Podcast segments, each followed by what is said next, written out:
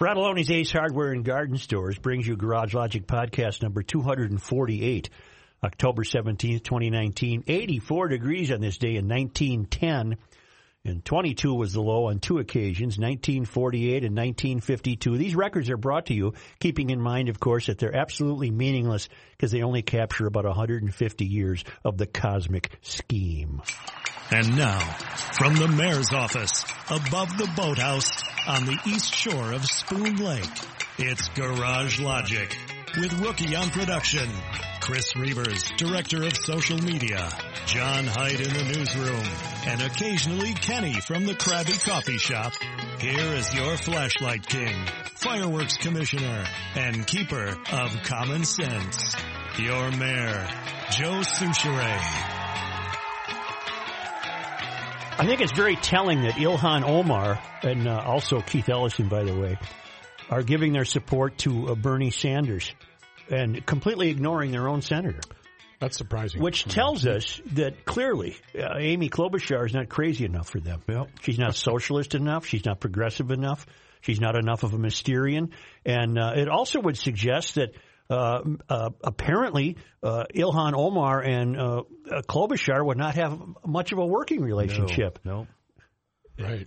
And throwing that support to that fraud Bernie Sanders, to me, is extraordinarily informative. It just says that it's very plain. Now, I think it's wasteful, too. Well, here. As a self-described democratic socialist, Senator Bernie Sanders has been outspoken about economic inequality. And that's what appeals to Omar. During his 2016 presidential campaign and beyond, he declared that wealth inequality is the great moral issue of our time. No, it's not. Behavior is the great moral issue of our time. Absolutely. Moral and ethical clarity is the great moral and issue of our time, you old, ridiculous fart. Now that he's running for president again, the 77-year-old continues to advocate for the poor and middle class, including appealing for a $15 an hour minimum wage in tuition-free colleges and universities. Back in 2016, Sanders was allegedly the 19th poorest U.S. senator, according to the Washington Post. However, he has since published 4 books, and that's said to have helped make him a millionaire. I wrote a best-selling book, Sanders told the New York Times. If you write a best-selling book, you can be a millionaire, too. According to estimates from Celebrity Net Worth, Sanders' net worth is roughly $2 million based on his book sales, royalties, and speaking engagements. After receiving pressure to release his tax returns during his presidential bid, Sanders released 10 years' worth of returns on Monday, April 15.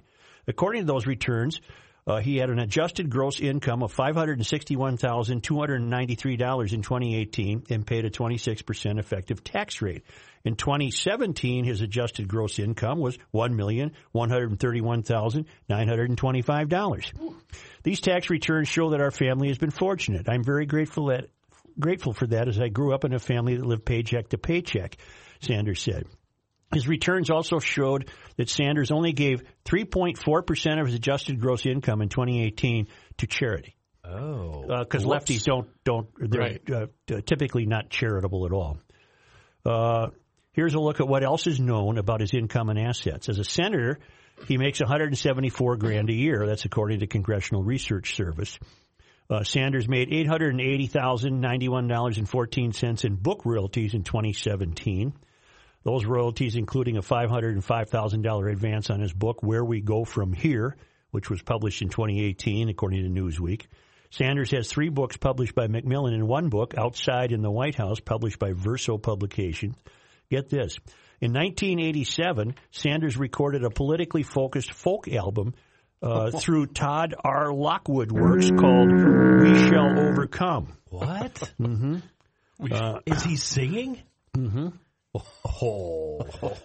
In 2015, I think that was played at Guantanamo to torture people. I'm on it right now. Please, yes, please. In 2015, Politico reported Sanders owned at least 2 homes, one in Vermont and one in Washington, D.C. According to Forbes, Sanders and his wife Jane O'Meara Sanders bought a 4-bedroom, 2.5-bath house in Vermont in 2009 for $405,000. He also reportedly bought a 1-bedroom townhouse in D.C. in 2007 for $488,000, and he bought a 3rd residence in 2016, a house on Lake Champlain in Vermont, for $575,000, according to the Washington Post. From 81 to 89, Sanders served as the mayor of Burlington, Vermont, which was his first job. He's never had a job. He receives an annual pension for that, and in 2017 he received $5,137. According to estimates from Money, Sanders' retirement savings total more than $1 million. Does he have other things? Yes. All other assets on Sanders' 2017 financial disclosure form including stock and mutual fund accounts were listed under his spouse, except for two joint accounts, one with the U.S. Senate Federal Credit Union valued at somewhere between $100,000 and $250,000, and one with the People's United Bank in Vermont, its value between $50,000 and $100,000. So Ilhan Omar, if you're buying this fraud's BS, that doesn't surprise me that you would buy it. Your intentions have been perfectly clear to me since you got into the political arena, and I think it's very telling and not very warm of Ilhan Omar and Keith Ellison to ignore their own senator. Do you feel that I kind of think the Ellison supporting him is more alarming than Omar supporting him? No, that doesn't surprise me at all. Doesn't surprise me at all. You don't find that alarming at all? Nothing's alarming anymore. Nothing's alarming anymore. Time out. 1987. Mm-hmm. This, ladies and gentlemen, is Bernie Sanders. As I went walking that ribbon of highway, I saw above me that endless skyway. Oh God, I saw below me that golden valley. You're not messing with us. No, I'm not joking. And that on this earth there will be peace, there will be justice, there will be human brotherhood. If you're looking at a president... Oh, my gosh. Can we just listen to that? I want to play guitar with that ribbon of highway. You fraud. You hypocritical old... Commie fraud. Yeah. There you go. When you were reading that last article, you already tossed it, didn't you? You mentioned he mentioned when he was making under $1 million, he paid a tax rate of 26%. No. Read that again, because according to those returns, the Vermont senator's adjusted gross income was $561,293 in 2018, and he paid a 26% effective tax rate. Okay, what was the tax rate he paid when he was making over $1 million? I don't know. The article didn't have that. I think the highest 39? Tax rate, 39. Yeah. Because as I went walking, it sounds like Dracula. It does. Right? It sounds like Dracula. 1, 2, 3. Three. As I was walking on the road, late one night, shiny purple people eaters. So Bernie's all about taxing himself then, because he doesn't like billionaires and. No. But millionaires. It's just so stunning what the 5th Congressional District got itself into. They got themselves into a woman who has absolutely zero interest in them or their state, up to and including the rejection of her own senator, who is a female, and instead chooses an old, white, straight female. You would think that would go against her agenda. Mm-hmm. But he's the one who wants to confiscate the most money from people, even more than Warren. Right. So that's who Omar's with. But could this in turn help Amy by her now being able to attract maybe some conservatives or people from the middle? Sure it could. And the other thing you got to think of is, maybe this Omar is so full of herself, she thinks she might get chosen as his running mate. Ooh. Oh. Ooh. Oh, that's an alarming thought. Or AOC might think the same thing. And Rashida Tlaib, the three have thrown their support to Bernie. The fraud. Maybe they all think they're going to be a VP candidate. The fraud squad. Maybe all three together, squad, can be just the vice president. Why can't we have three vice presidents? Yeah, right. Now, during the debate, it was pointed out to me, I didn't see the debate, but it was pointed out to me by a fellow who watched it religiously, that during the debate, there was a television ad by the Freedom From Religion Foundation. I missed this. It's probably unlikely that the Freedom From Religion Foundation, that's the group down in Madison, Annie Gaylor. Who they raced to the scenes of religious crimes in their 1959 Pontiac ambulance hearse. Oh, yeah. That's the Freedom From Religion Foundation. Right. And so during the debate, it came on as a 30-second television commercial. I want to hear it. Ronald Reagan Jr. Hi, I'm Ron Reagan. an unabashed atheist, and I'm alarmed by the intrusions of religion into our secular government. That's why I'm asking you to support the Freedom From Religion Foundation, the nation's largest and most effective association of atheists and agnostics, working to keep state and church separate, just like our founding fathers intended. Please support the Freedom From Religion Foundation. Ron Reagan, lifelong atheist, not afraid of burning in hell. That was the end. Okay. Huh. Matthew Mikulski, afraid of burning in hell. Is that, in fact, a problem? Burning in hell? No. I think it would be a problem. The church and the government in bed together. Well, I don't think it is. It really doesn't seem like it from my perspective. Freedom from religion. That's fantastic. He didn't give any examples either. No. Well, he only had 30 seconds. That goes pretty quick. Just making a general statement. Now, CNN has a fellow in their employ named John King. Are you all familiar with John King? Yes, John King. Who I would think his liberal bona fides are well established. Mm-hmm. Am I okay with that, John? Or do you find him? I've never taken him that way, but all right, that's fine. But he's under attack now by Mysterians. What do you do? Well, I'm going to tell you what he did. Oh, good. That would be suspenseful. He's getting grilled over two words he used. He was responding to the news that Ocasio-Cortez was reportedly going to endorse the presidential campaign of Bernie Sanders. And he said, it's an extension of what we see tonight, meaning the debate night two nights ago. Was it 2 nights ago? Yes. Tuesday night. It's an extension of what we see tonight, a debate about not only who is going to lead the party, but where is the party going, said King. They are more of the younger, fresher-faced, more aggressive, more liberal, less compromising, less talking about working with Republicans, he said. Representatives Ilhan Omar and Rashida Tlaib are also said to be endorsing Sanders. The two, with Ocasio-Cortez, were a part of what has been dubbed the Squad, a far-left progressive minority female members of Congress challenging the Democratic establishment. But it will also, I think, continued King, have some of the other candidates saying, wait a minute. Is it too far left? Is it too uncompromising, too urban? Is it too internet? Does the Democratic Party need to find a broader audience? Is it going to stoke the very debate we saw play out on the stage tonight? What were the two words he used that got him in trouble? That's easy, I think. You don't say it then. See if the other morons can get it. I don't know. Too urban. Oh. That doesn't signal a thing to me. I knew exactly what he meant. That means living in the city. So did I, but I guarantee you everybody else took it differently. Right? Gangsta? But he means life closest to the tallest buildings. Yeah, exactly. Oh, come on. But too urban, urban now apparently has become a euphemism for blackness. Well, it has for quite a while. I know, but I don't think that's what he intended at all. No, I don't either. I always think of AOC and Ilhan and Rashida Tlaib as urbanists. Yes. Without any connotation in my mind whatsoever of race. Wow. It's an example of power washing, but not really, as Kenny points out, urban has long been a triggering word. But you're right also, because you'd have to be completely insane to use urban and mean too black. Right.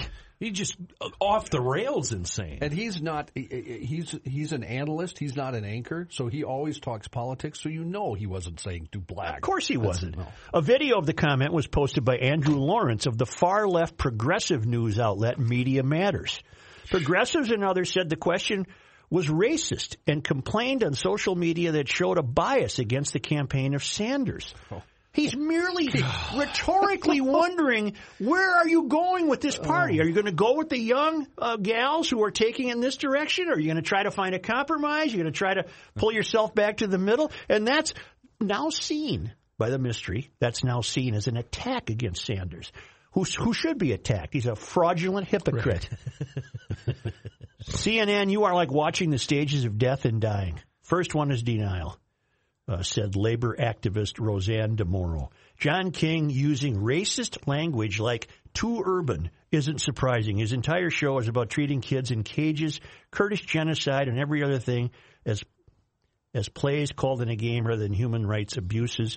His career is based on eliminating humanity from reporting. I've never known that.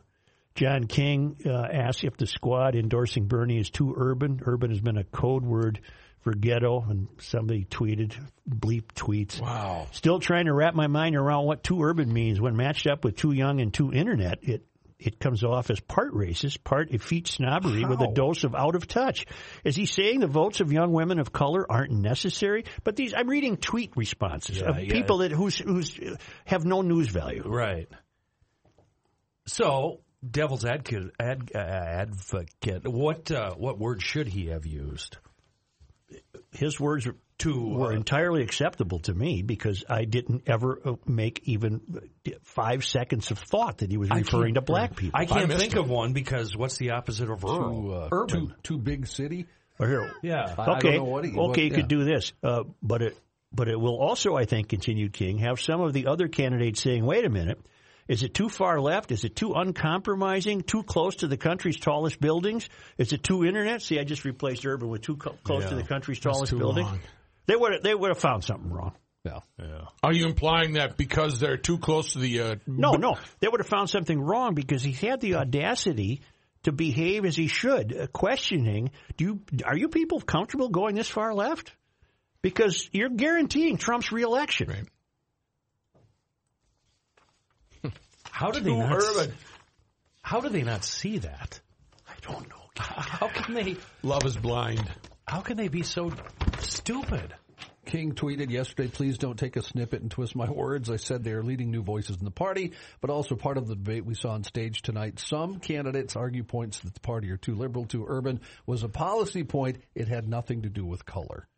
Of course it did. I would have to agree. I'm taking King at his word. Yes, I have no problem with what he said. It's just become and the division, you know what it does? It just continues the division. It widens the moat.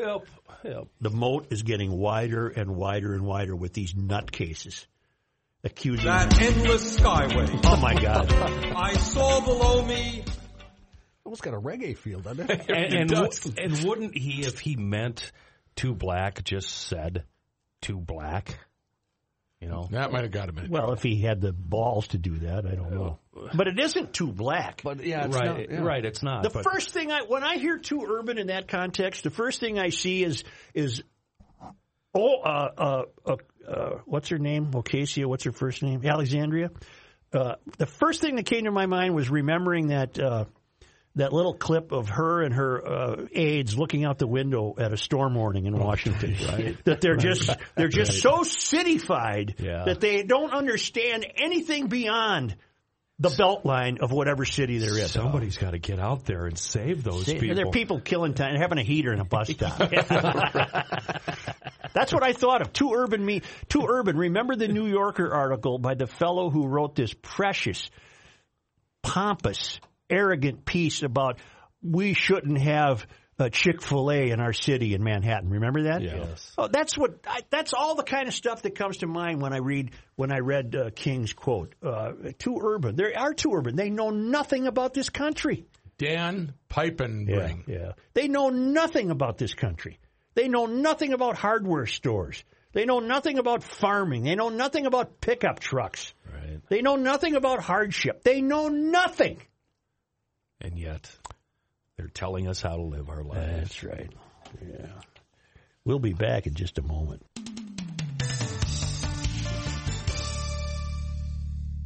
Have you noticed the consolidation happening to commercial insurance agencies today? This is Patrick Ricey for the Academy Group. The big just keep getting bigger, and you and your business continue to get passed around until you become a dreaded house account. You have been consolidated. All of this was done to you without your control. Get options and take control of your company's insurance program. Have the Canopy Group help you gain a commercial insurance strategy that makes your business more attractive to the insurance industry. The more insurance companies that we can get interested in your business, the more competitive your pricing will be. If your business is renewing in January, February, or March and is paying less than $80,000 in premium, don't accept being a house account. Get the attention you deserve with the Canopy Group. Visit thecanopygroup.com or call 800-967-3389. 800-967-3389.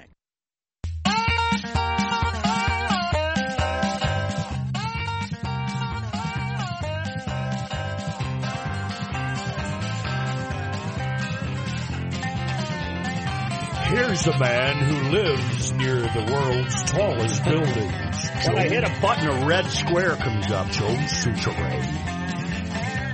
I got to show Rooks out. I'm sorry.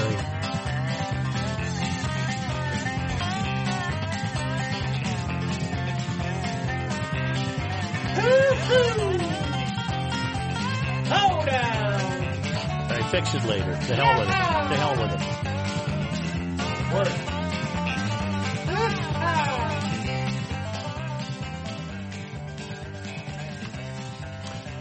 Mike Fratelloni notes, hail the Flashlight King. Hail you.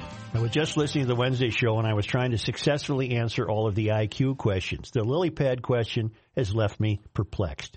We're all familiar with the power of compounding, and when something doubles 48 times, it gets pretty big. In fact, if the lily pad started out at just 2 square feet and doubled 48 times, it would be about 284,474,976,000,000 or so square feet. We all know that a square mile is 27,878,000 square feet. We all know that. So the pond would have to be approximately 10,096,000 square miles big. That got me to thinking. A gallon of Aquaside covers approximately 1 acre. There are 640 acres in a square mile, so one would have to buy 6,461,000,000 gallons of Aquaside to have a clean pond. I sure would be happy. Keep up the podcast. My math may not be correct. I was doing it while enjoying my favorite Fratelloni-sponsored podcast. Cheers, Mike. I think he's having a little fun with it. I still don't get question number one. And you can don't even bother explaining it because it will never. We tried more times with Ken after the show, and he still didn't. It makes zero sense to me. He's got mad. You can get a bat and ball for $1.10. The bat costs $1 more than the ball. The ball costs 10 cents. No, let's just move on. Yeah. I agree. You're not going to. You know what, Kenny? You're right. It costs 10 cents. Yeah. Thank you. You can pay 10 cents. I knew I was right. I'm getting mine for 5. Right. But if you want to get. Gender studies professors suggest President Trump is to blame for obese black women. Now, I will say this. Trump can be blamed for many things. I don't think he can be blamed for anyone's obesity. No. What are they basing that on? This is Brittany Cooper University. It looks like it's an Oprah Winfrey. She's on an Oprah Winfrey show. What school? His name is Brittany Cooper. Let's see here. But when I print something from Glenn Beck's website, the printing is never clear. I always get an ad over some copy or whatever, so I don't know what her school is. Quick, find me that, please. Anyone? Brittany Cooper, John? Brittany Cooper, a Rutgers University professor. That's it. Rutgers, yes. Okay. And you wonder why the academy has failed. She's a professor? Yeah, in the failed academy. Oh. I hate when people talk about black women being obese. I hate it because it becomes a way to blame us for a set of conditions that we didn't create, Cooper said. We are living in the Trump era. And look, those policies kill our people. What is she talking about? Cooper also claimed that white women have an advantage when shredding unwanted pounds because black women are more stressed because of Trump. But why have me read it? Let's listen to Brittany right here. And she's a very sizable woman. Like, I hate when people talk about black women being obese. I hate it because it becomes a way to blame us for a set of conditions that we didn't create. We are living in the Trump era. And look, those policies kill our people. You can't get access to good health care, good insurance. The research says that black women, when we do the same diets as white women, we lose less weight and we lose it slower. And what public health practitioners think is that our stress responses in the body change our metabolism. It's literally that the racism that you're experiencing and the struggle to make ends meet actually means the diet don't work for you the same. We don't know that. Well, was she slimmer under the Obama administration? Diets don't work the same for any two people. Right. Rookie and I could eat the same thing. We're all both big dudes. Right. We could go on the same diet, and one of us would lose quicker. It's just the way it works. And my health care sucks. I pay $800 a month, and oh, my God, my service is awful. And I'm a middle-aged old white fat ass. I'm no expert on physiology, but if you see this gal, she's obese. Is she a bigger gal? One of my girls. No, she's too big for you. But my point is, I'm trying to keep this somewhat civil. She's a very large woman, and my suspicion is that she was a very large woman before Trump came onto the scene. But wouldn't that be a safe assessment? From what I gathered, she's blaming Trump's policies and the policies in place that are keeping her overweight. And they're hampering her ability to lose weight when I truly believe it's an individual thing. Well, of course it is. But she's part of the failed academy. That was some sort of Oprah Winfrey channel show called Black Women Having a Conversation? Or? Yes, or they're, it's just kind of an extension of the regular Oprah show, but most of the entire audience, it looked like it was just black females. She thinks she's citing a body of work that says that black women have more stress factors that would contribute to their gaining weight. Well, again, you had 8 years of a black president in this country. Did you weigh 98 pounds for 8 years? And then Trump announces his candidacy and you blew up to about 350? I wonder what Oprah had to say about that because her... I hate to blame us for a set of conditions that we didn't create. We are living in the Trump era. Ooh. That's what I like right here. Listen to this. Oprah is. And look, now, in fairness, she's sitting next to a very slim black woman about whom I know nothing, and we just didn't play her response to that. But in fairness, her response was, "We all have our personal choices to make," and Brittany agreed with her, you know. But this is the failed academy on display. The mere fact that there are gender studies indicates to me that the academy has failed, but that's neither here nor there. I like Lizzo's approach. Here I am, baby. Love it or leave it. Yeah. This is all literally. And I'm going to shake my ass. I love that girl. Mm-hmm.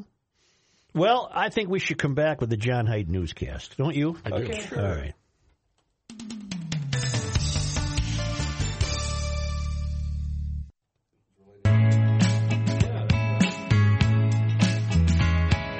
This doesn't work, so we won't play drops.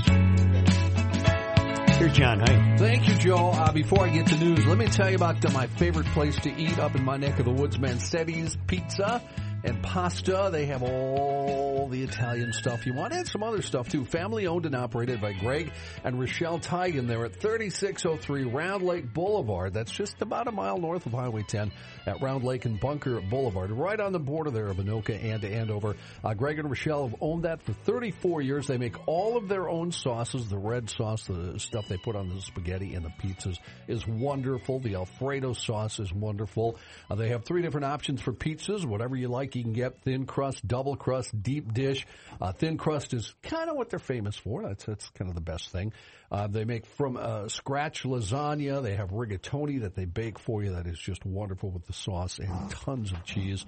All the pastas baked, giving them a unique flavor that's fantastic. Garlic toast with cheese. You can also get yourself wine and beer, a 1919 root beer on draft. If you are eating there, you can eat in. Yes. 1919 root beer. Wonderful stuff. Oh, that's better than beer. You can get all that. If you dine in, you can also order out, pick it up, take it home, and you could also have it delivered to you. Don't forget, Monday nights are $6 spaghetti night for dining, and that is a great deal. You get a big helping of spaghetti. Add yourself a couple meatballs. You got a complete meal. They also have a Monday through Friday lunch buffet. They're also involved in fundraising and catering, so check them out. Mancetti's, they are at 3603 Round Lake Boulevard, right where Anoka and Andover meet, just a mile north of Highway 10.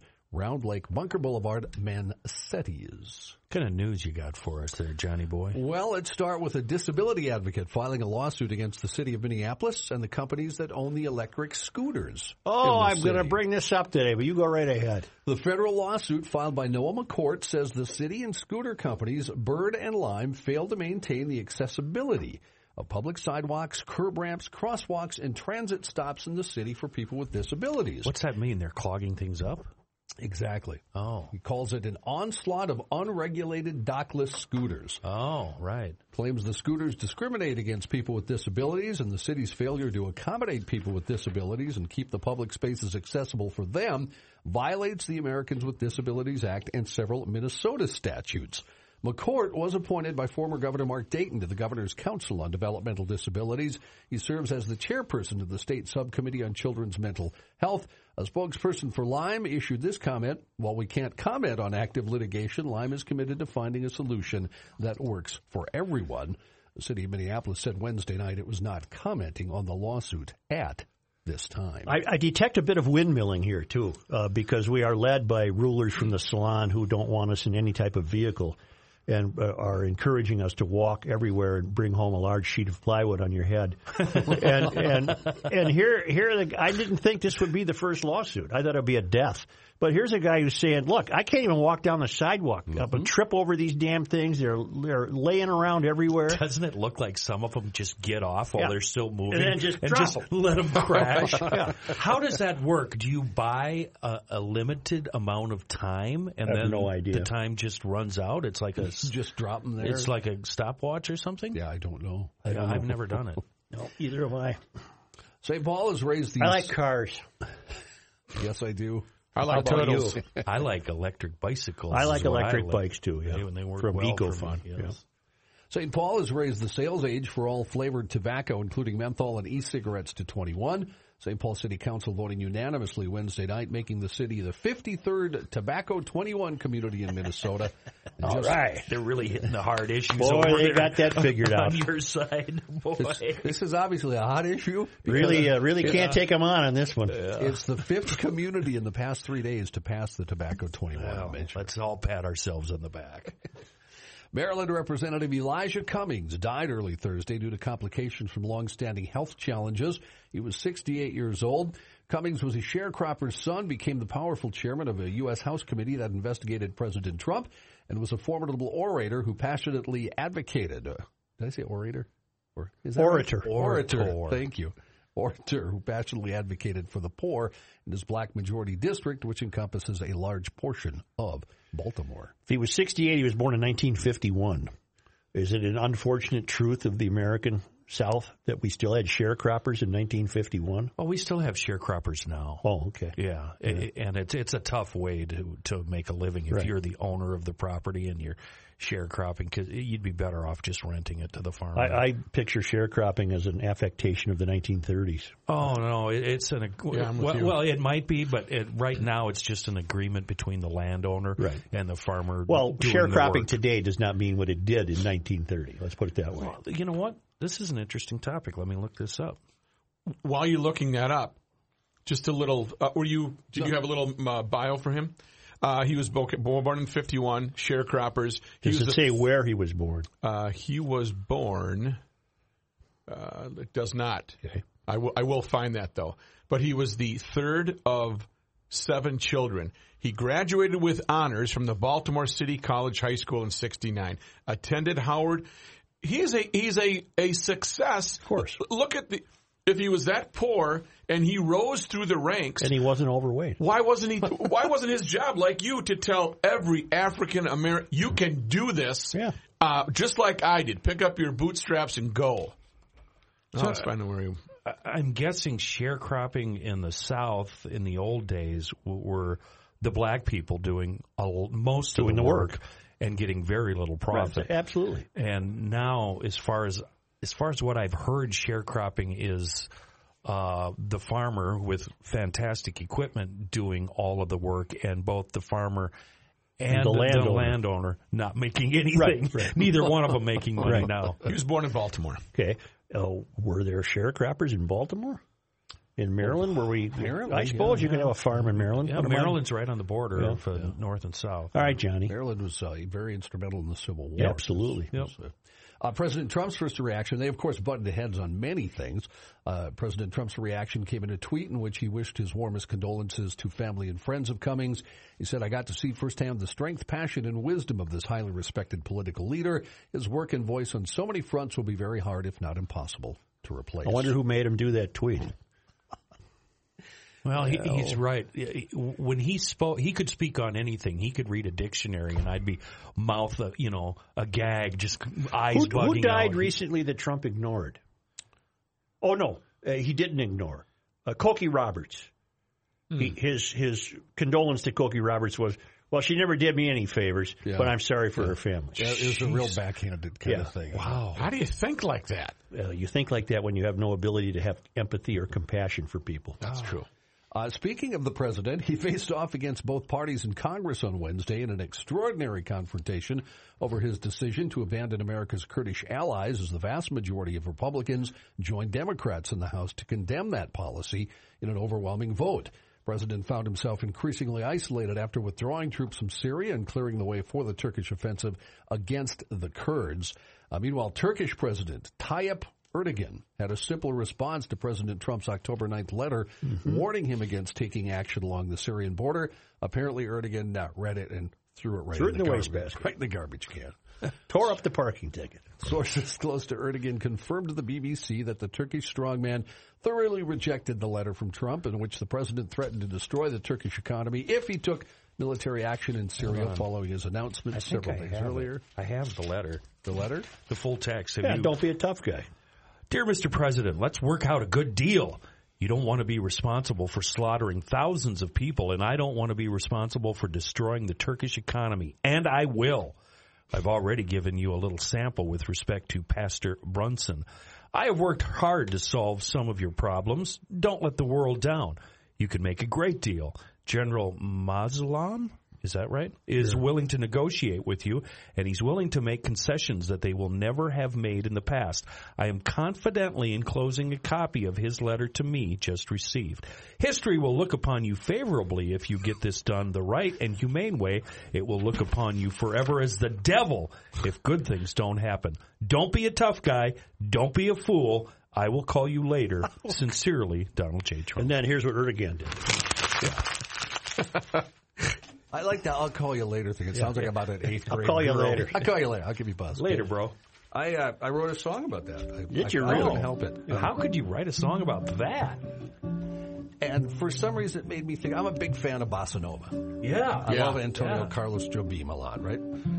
So for some reason, that popped into my head as this lyric did. Yeah. Letters to Erdogan.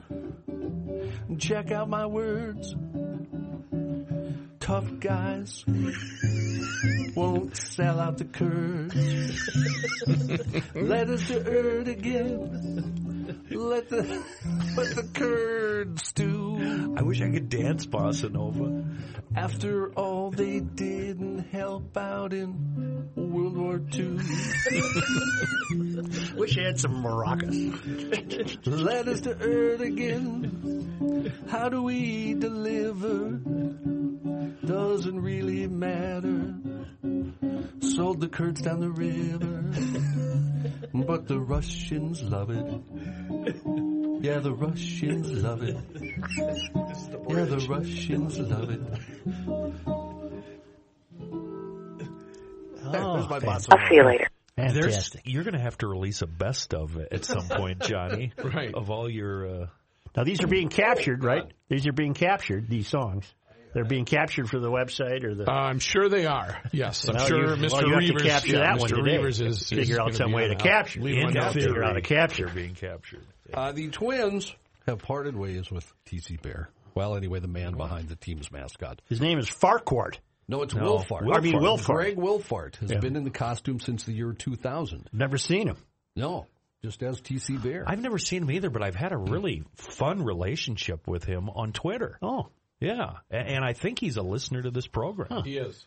On Wednesday, twin spokesperson Dustin Morse said Greg departed the organization. We thank him for his many years of service. For his part, Wilfart told the Star Tribune in a Twitter message he wasn't ready to talk about it yet. Morse added there will be open auditions for the gig. If you're looking for the job, they'll be held in the near future. The team said TC There Bear. You go, Rook. Yeah. Nobody. He was the best mascot ever. He really was. He was a very athletic. Nobody's going to equal him. He used to he could those home run. He could swat that ball. Yeah, he really could. He was. Well, let's cut to the chase. What did he do? We don't know. Yeah, we don't know. Twins won't say. Twins won't say. Greg won't say. Bears are very. They're quiet, aren't they? Yeah, they're quiet. So bears don't normally, that could have been in today's Bear Update. That's true. We don't need to do that, but it could have been. Evidently, Patrick Klinger was the guy that hired him many, many years ago, and they remained friends. Klinger, you know what he was, right? The name's ringing a bell. Winona Kid, he was the marketing guy. Good. This morning, Kenny, I accidentally made a joke, which I found really funny after Kenny told me I made a joke. Do I still have that? Hold on, I'll look it up. Kenny tweeted about this whole thing. I didn't tweet. Or, I mean, messaged me. Yeah, I erased it. He asked if... does anybody know what happened to T.C. Bear? And I answered, I said, no, we don't, and he's not talking. Meaning it very seriously because he's not talking. He's a bear. Well, no, I didn't mean it that way. Yeah. I just meant this person, Greg, is not talking. And Kenny answered, is that a joke? Not bad if it was. And I said, well, I guess it was, although I didn't realize it. Funnier than I think I am, obviously, or something. California governor. You think he ever climbed into somebody's car in his bear suit and just tore the hell out of it?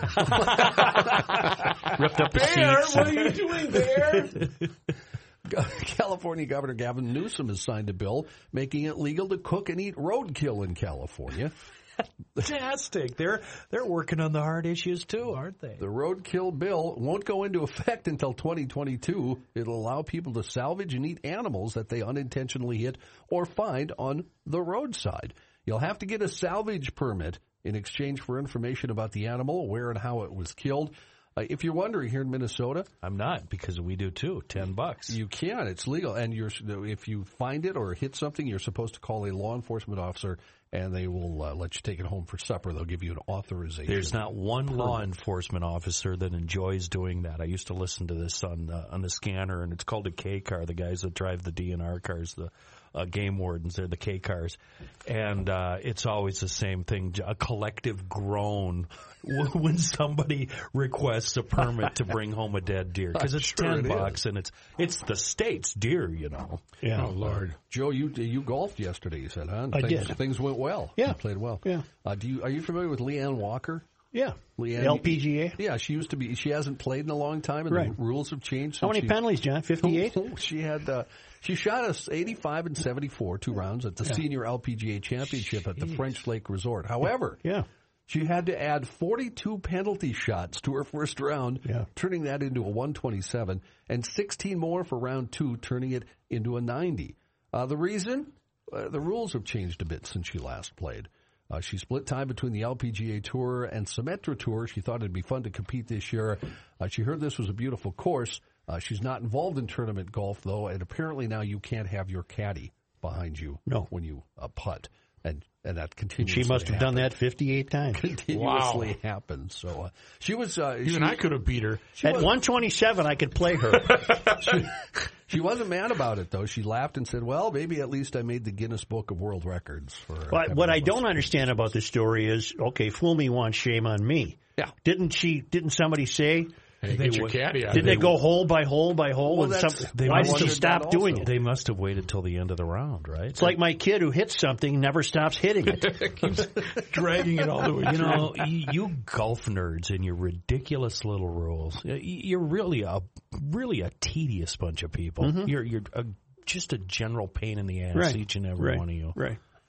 This is a sport where world's most ethical sport. This is a sport where people at home see something. Oh, and that infuriates me. And they pick up the phone and call one of the what are they, line judges? I'll tell you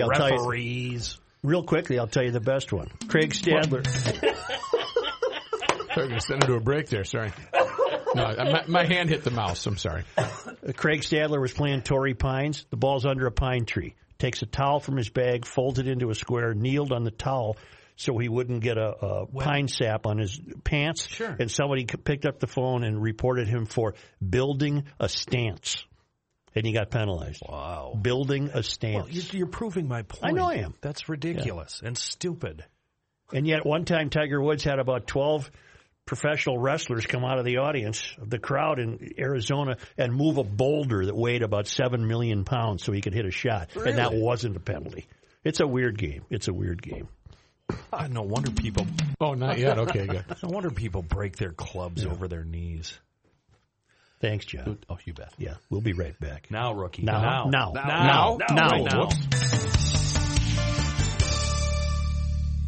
Hey, it's Reavers, and for a couple of weeks now, I've been telling you about some of our new friends over at 30 Bales Restaurant in downtown Hopkins. And boy, you know what? You GLers, you have not disappointed. You've been showing up in droves. And trust me, it's very much appreciated from Todd and Tom, the owners there. They are huge fans of Garage Logic. But get this, their new fall menu is out. Yes, I'm talking about the Scratch Midwest Kitchen at 30 Bales Restaurant in downtown Hopkins, Main Street and 11th, of course. But how about this? Breaking news on Twitter, yet another new happy hour edition. Whet your appetite for this one. The fried pickles. I know, listen, hear me out. Beer battered using Bell's Two Hearted and Central Waters Mud Puppy Porter with a homemade sweet mustard barbecue.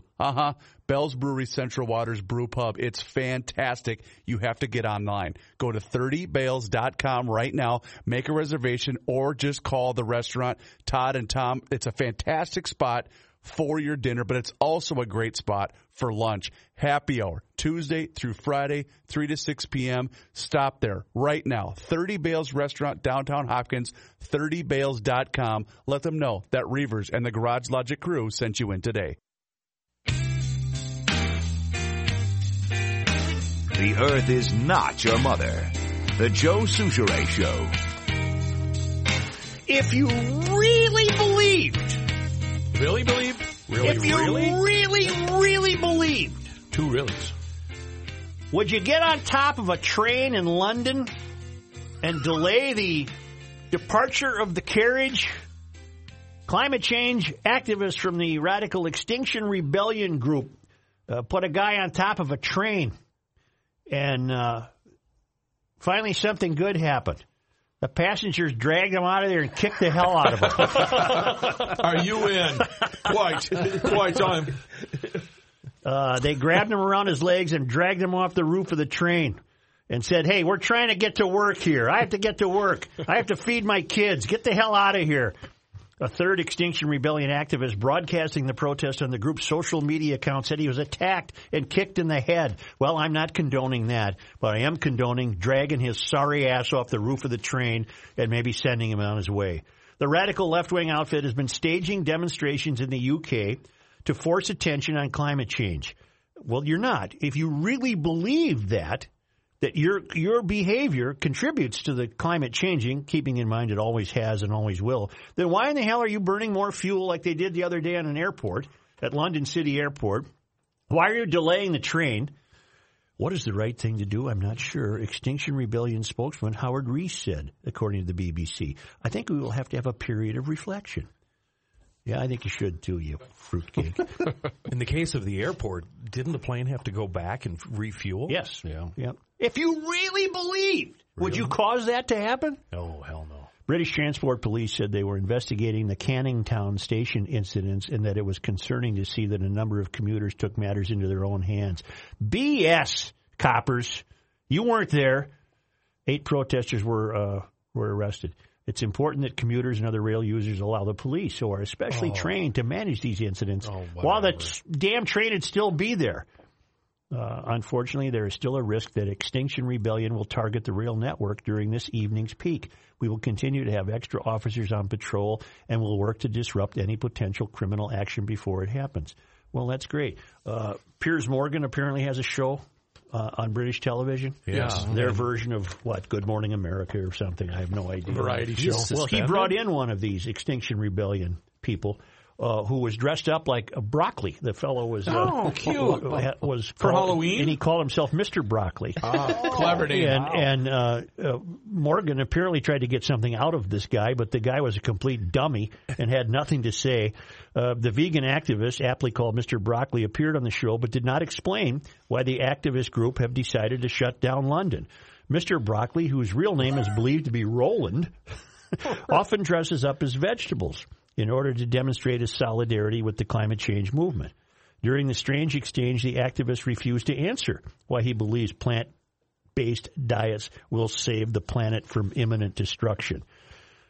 You've got some powerful friends and people like Lewis Hamilton. Lewis Hamilton's the F1 driver who flies around in private jets and races F1 cars, and he's a climate change activist. Of course he is, yeah. How are you going to persuade people like me who want a balanced diet of fruit, vegetables, meat like we've always done and think that's perfectly okay, Piers Morgan said. There's also increasing evidence that a strict vegan diet can have a bad impact on you.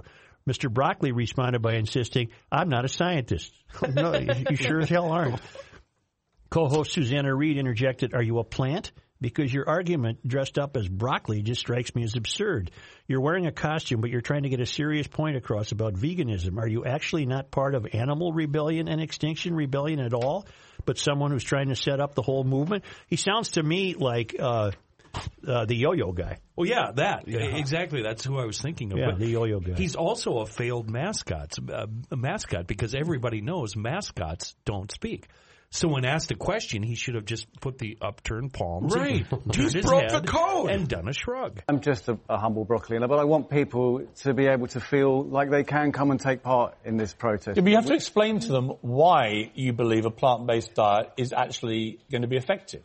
If you don't know the science, how can you do that? It's quite easy. Well, hang on, sorry. We're talking to Mr. Broccoli. Well, I am just a broccoli. Right, but Mr. Broccoli, you have a point to make, don't you, other than just dressing up in a costume? Yes, my point is that, environmentally speaking, we're in incredibly hot water, and we do need to transition to a plant-based food system. You don't know the science. You don't know why you think we're in hot water. Well, I'm just a broccoli at the end of the day. I get that. Yeah. But what are you doing there? Sorry, I've just got a call. That's the wrong way up. Hold on. He's answering a banana. Right. So I think you're right. He might be having a little fun with them. Because his phone was a banana. You spend 2 weeks paralyzing the city of London, and when we give you the chance to come on national television to present your case, you sit there dressed up like a broccoli saying, yeah, you should eat plants, Morgan said. Sorry, that's not enough. Well, they were too kind to this knucklehead. Get him off the – don't invite him on. This has nothing to do with the environment. This has to do with the elimination of capitalism. It has nothing to do with the environment. Nothing. And broccoli. And broccoli. Right. I would have dressed up like a brat. A big brat. Ooh, a big brat. Cheese. I would have done that. Or bacon.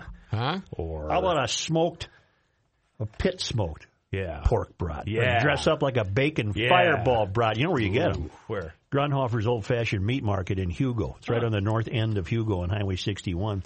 You can't miss it because they have the big GL logo flashing in red out in front. It's become a GL gathering spot. It's the meat capital of the world. Don't even bother looking them up on MapQuest or getting their address. Just look for the GL. Just look for GL. Joe, 130 broad flavors, yes? We had a great idea from Steve Mulholland. Yeah. In an effort to make Burnman's inevitable departure from the campaign official, I make a motion that Spencer at Grunhofer's offer up a commemorative sausage. Bernie's Big Bank Breakup Brat? Yeah. Who knows? Good. A Trump roast? A Biden, Trump roast. Biden bacon? Yeah. Or Klobuchar kielbasa? Yes. Yes. Steve, that's pretty darn good. I think so. Let's do that. Let's have a Bernie's Big Bank Breakup Brat. A Kloby kielbasa. Yeah, the Trump roast. Kielbasa. Throw your Trump roast in the crock pot. A Warren Wiener. Yes. Well, okay. Sanders sausage. Well, the point is, at Grunhofer's, you're going to find any kind of meat you want. Chuck roast, beef tri-tip roast, bacon, ham, pastrami, smoked salmon, and just the world of brats. What a weekend we're facing, or not facing, what a weekend we're anticipating. Yeah. It'll be a great time to get up to Grunhofer's and load up for some weekend grilling. It's Grunhofer's Old Fashioned Meats in Hugo, right on Highway 61 on the north end of Hugo. I'm surprised it took this long, but Halloween is now under fire for its effect on the environment and animals. How so? How do we? Can it are black cats upset? Fake cobwebs. What? Fake cobwebs trap animals. Oh my You've got to be kidding me. Oh, my God. No. Do you know what this country spends on Halloween decorations? Oh, I think this is a sign that the end times are near. It's got to be in the billions. 9 billion. 2.7 billion. Oh, wow. Yeah, that was a little high. In Halloween decorations. Yeah. 2.7 billion. Wildlife organizations say they have seen an increase in animal visits to local rehabilitation centers for injuries related to the outdoor holiday decorations. Here's a picture of an owl that had got caught up in some decorative Halloween cobwebs outside a residence in Mill Valley, California. The poor owl. I never see an owl. Maybe I should put the cobwebs out and I'd see an owl. Who? What? Chris isn't here, so I playing the role of Chris Reavers today is John Haidt, the understudy. The fake cowboys, the fake cobwebs, are of particular concern, said Lisa Block, Director of Communication for the Marin Humane in Novato, California. When they're strung across bushes and trees, wildlife can get stuck in those webs. With more people conjuring spooky outdoor scenes for the holiday, wildlife organizations have seen an increase in animal visits to the hospital. The fake webs can trap animals, said Allison Hermans of WildCare, a nonprofit wildlife hospital and nature education center in San Rafael, California. Birds caught in them can damage their wings and claws. Chipmunks and other low-to-the-ground rodents can also get caught and damage their paws. Well, good. That would save me from trapping them. If you observe an animal in trouble, always call wildlife. Fake cobwebs, Halloween lights and other items that dangle can pose problems for wildlife. Deer and elk can get holiday lights, netting, clothing, and other materials stuck in their antlers. Wow. Said Jason Clay of the Colorado Parks and Wildlife's Denver office. He said, we see it every year. That would spook me out on Halloween if you saw a deer walking down the street all lit up. That's when you run. Yeah. That's when you run. Yeah. Be aware of what paths animals use in your yard and avoid placing decorations there. Pumpkins and other food items should be disposed of promptly. I always love that pumpkin you see in March, where it's all caved in. You can still see the grin, but it's all collapsed on itself. Don't you guys have problems with the critters eating your pumpkins? Sure. Yes. Yeah. Critters in our neighborhood devour them. Don't leave any decorations up for an extended period. It's good to be mindful and remove the decorations as soon as you're done celebrating. Man, if I'm spending $2.7 billion, I'm leaving them up as long as possible. Right. But I don't happen to have Halloween decorations. I tend to get pretty lit up on Halloween as well. I'm sure you do. We go buy pumpkins on the day of Halloween because that's when the prices drop down to like 5 cents a piece. And you buy a whole ton of them, and then you take them up to the farm, and you use them on the shooting range. Yeah. They're so fun to shoot. I always get my pumpkin from Dave Downing. Is he still doing that? Dave Downing, a frequent contributor, sells pumpkins under the Highland Water Tower. Mm-hmm. He hasn't started yet. I would imagine that'll be happening any time now. He brings in a big wagon load from Bram, Minnesota. Oh, and they're great pumpkins. We get ours from a nurse that is a garage logician in Grant, Minnesota. Grant is out Stillwater. Yeah, she's a huge GLer, and it's grabbier. She's got huge pumpkin. It's on the honor system too. You got to put your money in the thing, in the lockbox, and you're good to go. Well, I contribute to Downing. He contributes to the show. As far as I'm concerned, this nurse has never contributed one damn word to this show. When you do the honor system, do you do like I do? Because they have these out in the country too, where they have the little stand at the end of the long driveway. I wave the dollar bills way up in the air and turn around and make a big demonstration. Well, you're not at an auction. Like you have a wad. Make a big demonstration of placing the money in the pail. And rifling through the $2 that you have on your hand there. To make it look like 20. Yeah. Why don't we come back with Johnny Haidt? Let's do it.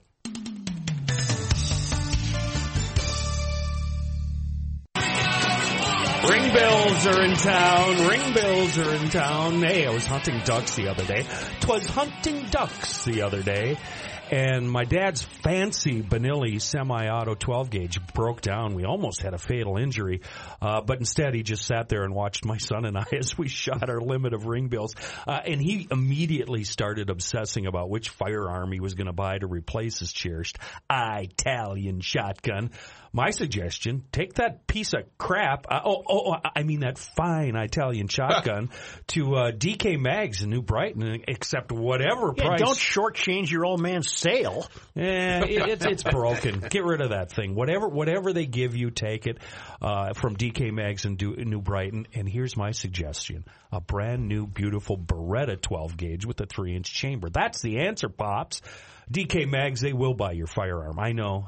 Firearm purchases, lifetime commitment, and it's not done. It's just not done, Kenny. But if you happen to have one you don't like or need, a shotgun, rifle, maybe a handgun, personal defense firearm, doesn't matter. DK Mags will buy, or better yet, trade that firearm in for you. And that goes for Monticello Pawn and Gun, too. Same deal there. GLers, DK Mags, and Monticello Pawn and Gun, the best full-service gun store in the metro. And seriously, my only choice for guns, ammo, and accessories. I even use them for smithing. Good selection, fair pricing, and seriously, the most experienced and friendly staff you'll ever deal with. No attitude. That's a big deal for me. Check out their website, dkmags.com. Better yet, stop into the DK Mag shop in New Brighton or Monticello Pawn and Gun up in Cello. Smithing is very crucial to the plot of the Stephen Hunter book you're currently reading, which is called Game of Snipers, and it will be increasingly important when you read the first ever Bob Lee Swagger book by Stephen Hunter called Point of Impact. It's really interesting reading this stuff, but I am not as blown away as you promised I was going to be. And well, you know more about guns than me. Yeah, maybe that's it. But it's a fascinating read. I am enjoying it. Here's John Haidt. Thanks, Joe. Some breaking news here. Not a lot of details, but apparently now Turkey has agreed to a ceasefire in northern Syria between its forces and their allied rebels and U.S.-backed Syrian Kurds. That announcement coming from Vice President Mike Pence, who met with Turkish President Erdogan for a push for the ceasefire.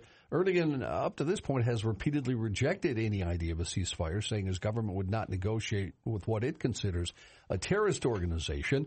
All of this comes one day after President Trump dismissed any concerns about the fighting there, saying that's between Turkey and Syria, not between Turkey and the United States, like a lot of stupid people would like us, would like you to believe. Wow. Okay. Wow. Pence and Erdogan met in Turkey's capital, Ankara, for 1 hour and 20 minutes, a one-on-one meeting that was originally scheduled to last 10 minutes. In footage released by Turkish state media, Pence shook hands with Erdogan and said, "Thanks for seeing me." Later, a full delegation met, including Secretary of State Mike Pompeo and National Security Advisor Robert O'Brien, for a brief photo op. Nobody would answer any questions from reporters there, including questions about whether or not the ceasefire was agreed upon. Now, it's well known among GLers that you two, John Haidt, and you, Joe Soucheray, are kind of leading the fray in the Trump haters. It's not hating. You're really out front when it comes to hating Trump. So I'm wondering if you two would like to go on record as to what happened yesterday in the White House meeting where both sides are saying the other side had a complete and total meltdown. Right. I have no idea. Yeah, I don't either, Kenny. Oh, boy. You know what happened 30... You guys are bold. You know what happened 30 years ago today? ABC was live on the air. Yeah. The earthquake that struck the World Series game between... Well, it didn't strike the World Series game. It struck as the World Series was being played. You know what I took from that, other than earthquakes are terribly devastating? That's when I learned everything I've ever known or could know about the geography of the Bay Area. Well, and I credit Al Michaels was my mentor. Yep, he's on TV, and I don't know what I thought about San Francisco in my mental map at the time, right? But it wasn't what I was seeing, and now I know. Now I know perfectly well that and I had never been to San Francisco. I have been since then, but I've never there prior to 1989. Maybe I was. I don't remember, but. I learned all I needed to know about the Bay Area, and that Frisco's up at the end of that tip, and then there's the Golden Gate Bridge, and the other side is Oakland, and the whole deal. You know what? This reminds me. Are we going to talk to the boy from Fulda today? I don't think so. It's his birthday. Let him relax. Okay. Yeah. Let him have his fun. Yeah. There was a very good 30-30 on ESPN about that whole thing, an hour-long 30-30. Mm-hmm. Fascinating. Shows a ton of the clips from ABC from that time and the aftermath. So. Does it show Royce pushing down women and children, trying to... He jumped from the press box to the field. He just jumped. It's about 400 feet, but he made it. I didn't see that in there. No. Thursday is the start of the first statewide youth deer hunting season. The season runs through Sunday, gives kids ages 10 to 17 a chance to hunt ahead of the full firearm season in November. Biggest crock of bull ever. State originally held a youth deer season in 2004, but it was only in northwestern Minnesota. It's expanded over the years, now includes the entire state. Supervision is required, but adults are not allowed to hunt. With hunting ramping up, officials with the DNR are reminding Minnesotans who are out to start wearing their blaze orange and pink in areas where hunting is taking place. You know why they do this? They do this so you don't have to be a good dad, a good grandpa, a good mom, a good grandma, or a good mentor when it comes to the real deer season. If you were a good mentor, a good parent, you'd just have your kid out there and sit with them during the regular firearms season. And shoot stuff. Yeah. This story will get your hackles up. A black security guard at a Wisconsin high school says he was fired after a student used a racial slur against him, and then he repeated the word when he told the teen not to use it. The reason? Madison school district officials say they have zero tolerance for employees saying any racial slur. But Marlon Anderson said he was just defending himself after a disruptive student unleashed a number of obscenities. The State Journal says West High School Principal Karen Boren sent an email to families Wednesday afternoon that racial slurs are not acceptable in schools regardless of context or circumstance. Anderson says he will fight the termination. It's not known what kind of disciplinary action the student will face. Probably little or none. In-school suspension for a day. Well, the guy shouldn't have lost his job. Yeah, if that actually played out the way it's been reported, I'm on his team. Yeah. That's absurd. I've got good news for you three. Yeah? What? And if Reavers was here, I would have said, I've got good news for you four. But you're doing math. Excessive brain activity is linked to a shorter life. So you guys are all going to live to be about 200. Well, we're good here, huh? Researchers at Harvard Medical School analyzed brain tissue and came up with this nonsense that if you use your brain a lot, you're going to have a shorter life. So I thought, Rook, you're going to live to be 400. Yeah, here I go. Let's do it. I don't know. I used my brain an awful lot during that three-question quiz. I know. Yeah. You know what? It shortened your life. You used up a lot of space. Yeah. Senator Amy Klobuchar says she raised $1.1 million for her presidential campaign in the 24 hours after this week's Democratic debate. Campaign manager Justin Bowen said late Wednesday the campaign had its best day of online fundraising, surpassing the day she launched her bid in February. The money's significant haul for Klobuchar, who raised just under $5 million between July and September, and it comes at a critical time as she works to improve her polling numbers to meet requirements to take part in the November debate. Social media users have some strong opinions on former Three's Company actress Suzanne Somers' recent post celebrating her 73rd birthday in nothing but her birthday suit. How'd that look? Where do I find this? Come and knock on our door. Yeah, the actress took to Instagram and Facebook Wednesday to share a photo of herself in Palm Springs, California. In the picture, she poses without any clothing, crouching in some tall grass with her arms covering her breasts. Well, what's the point of trying to go see it? Here I am at 73 in my birthday. Here. She's also. I'm looking at Mr. Broccoli. She's had a lot of work on her face, too, which doesn't help. The post sent a shockwave amongst her many followers. While most simply wished her a happy birthday, some praised the actress for bearing it all in the racy picture. My picture won't come up. Others, meanwhile, chastised her for the risque snapshot. From the Star Tribune, if you didn't see this, I wish I had seen it live. The William A. Irvin Museum Ore Ship. Yes. Did you see this? They moved it. Is that the museum? Yeah, the gigantic ship. They moved it back into its slip in Duluth Harbor on Wednesday evening, maneuvering the 610-foot vessel. Rook, you're making my eyes go bad. Knock it off. Show me. Where is it? Just close your eyes. He's looking for Suzanne Somers. Believe me, it ain't worth the effort. Oh, so am I. Successfully maneuvering this. I guess I should have used that story last, maybe, huh? Right. Yeah. Maneuvering the 600... Well, she's 73. What are you going to do? Maneuvering the... Take a look. I'd answer the call. Maneuvering... Kenny here. What can I do for you? Be right over. I'd answer the call. Be right there. Makes it sound like a mission. Should I bring my tools? This is more like Naked and Afraid. No, I got it on this one here. Anyway, it's all right. They moved the 610-foot vessel through the opening of a pedestrian drawbridge. Shut up, John. This might be hard on your eyes as well, Joe. Who the hell do you think you guys are? Well, why don't you pop that tarp off, Souchere? Let's see what you're packing under that T-shirt. Gross. I think she's good looking. Yeah, hell yeah. A lot of aftermarket work went into that. Aftermarket. I'll bring my tools over, Miss Somers. No, sit tight. Don't move. Anyway, they moved the ship in a very small space. None of us were listening, John. Did you ever see the video of that cruise ship going through a canal in Greece? Never. With a foot on each side to spare? Yeah. Really cool. Really cool. You think you can put your pontoon on a lift? Yeah. Do that. Yeah. Nearly. Now, they have drivers that do that, right? I mean, the ship nears the place, and then a guy comes out. A harbor captain? Yeah, a guy comes out. I don't know. Either that, they had a very talented guy. It was just remarkable. Yeah. After a nearly 40-year run... What? It really got you, huh? It really. Well, you have no concept, do you? Yeah. Don't turn the wheel. Let's go. Don't turn the wheel. You've never put a boat on a lift. You couldn't land a boat. You know what? How you would land a boat? You just drive it straight into the dock. Swanson, I want to go over there. Yeah. It's bad. No, I have had experience docking a pontoon on the St. Croix against. How'd that go for you? All the current. About 6 or 7 times. Yeah, okay. Okay, then. Finally got her. Pontoons are like driving a garage. Let me finish. Yes. About 6 or 7 times, then I handed it over to my wife, who grew up on a lake and parked it right away. That's always how it was not a good day for my ego. After a nearly 40-year run, USA Today and its digital sites are about to undergo a major restructuring that will include building up digital marketing while phasing out the print edition of USA Today. When's the last time you looked at a USA Today? I've never come across their website daily and have selected stories for the show. I haven't bought one. Edition, yeah. Nick Paper? The elitists, though, have always ridiculed.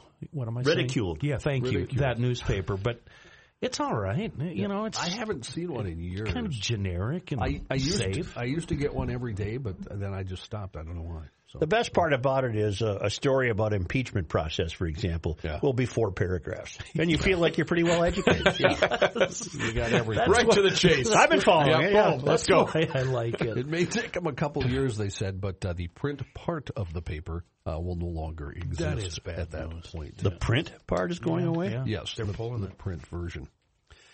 A suspect who carried a $20,000 Salvador Dali painting out of a San Francisco art gallery while it was open and the director who was present is being sought by police.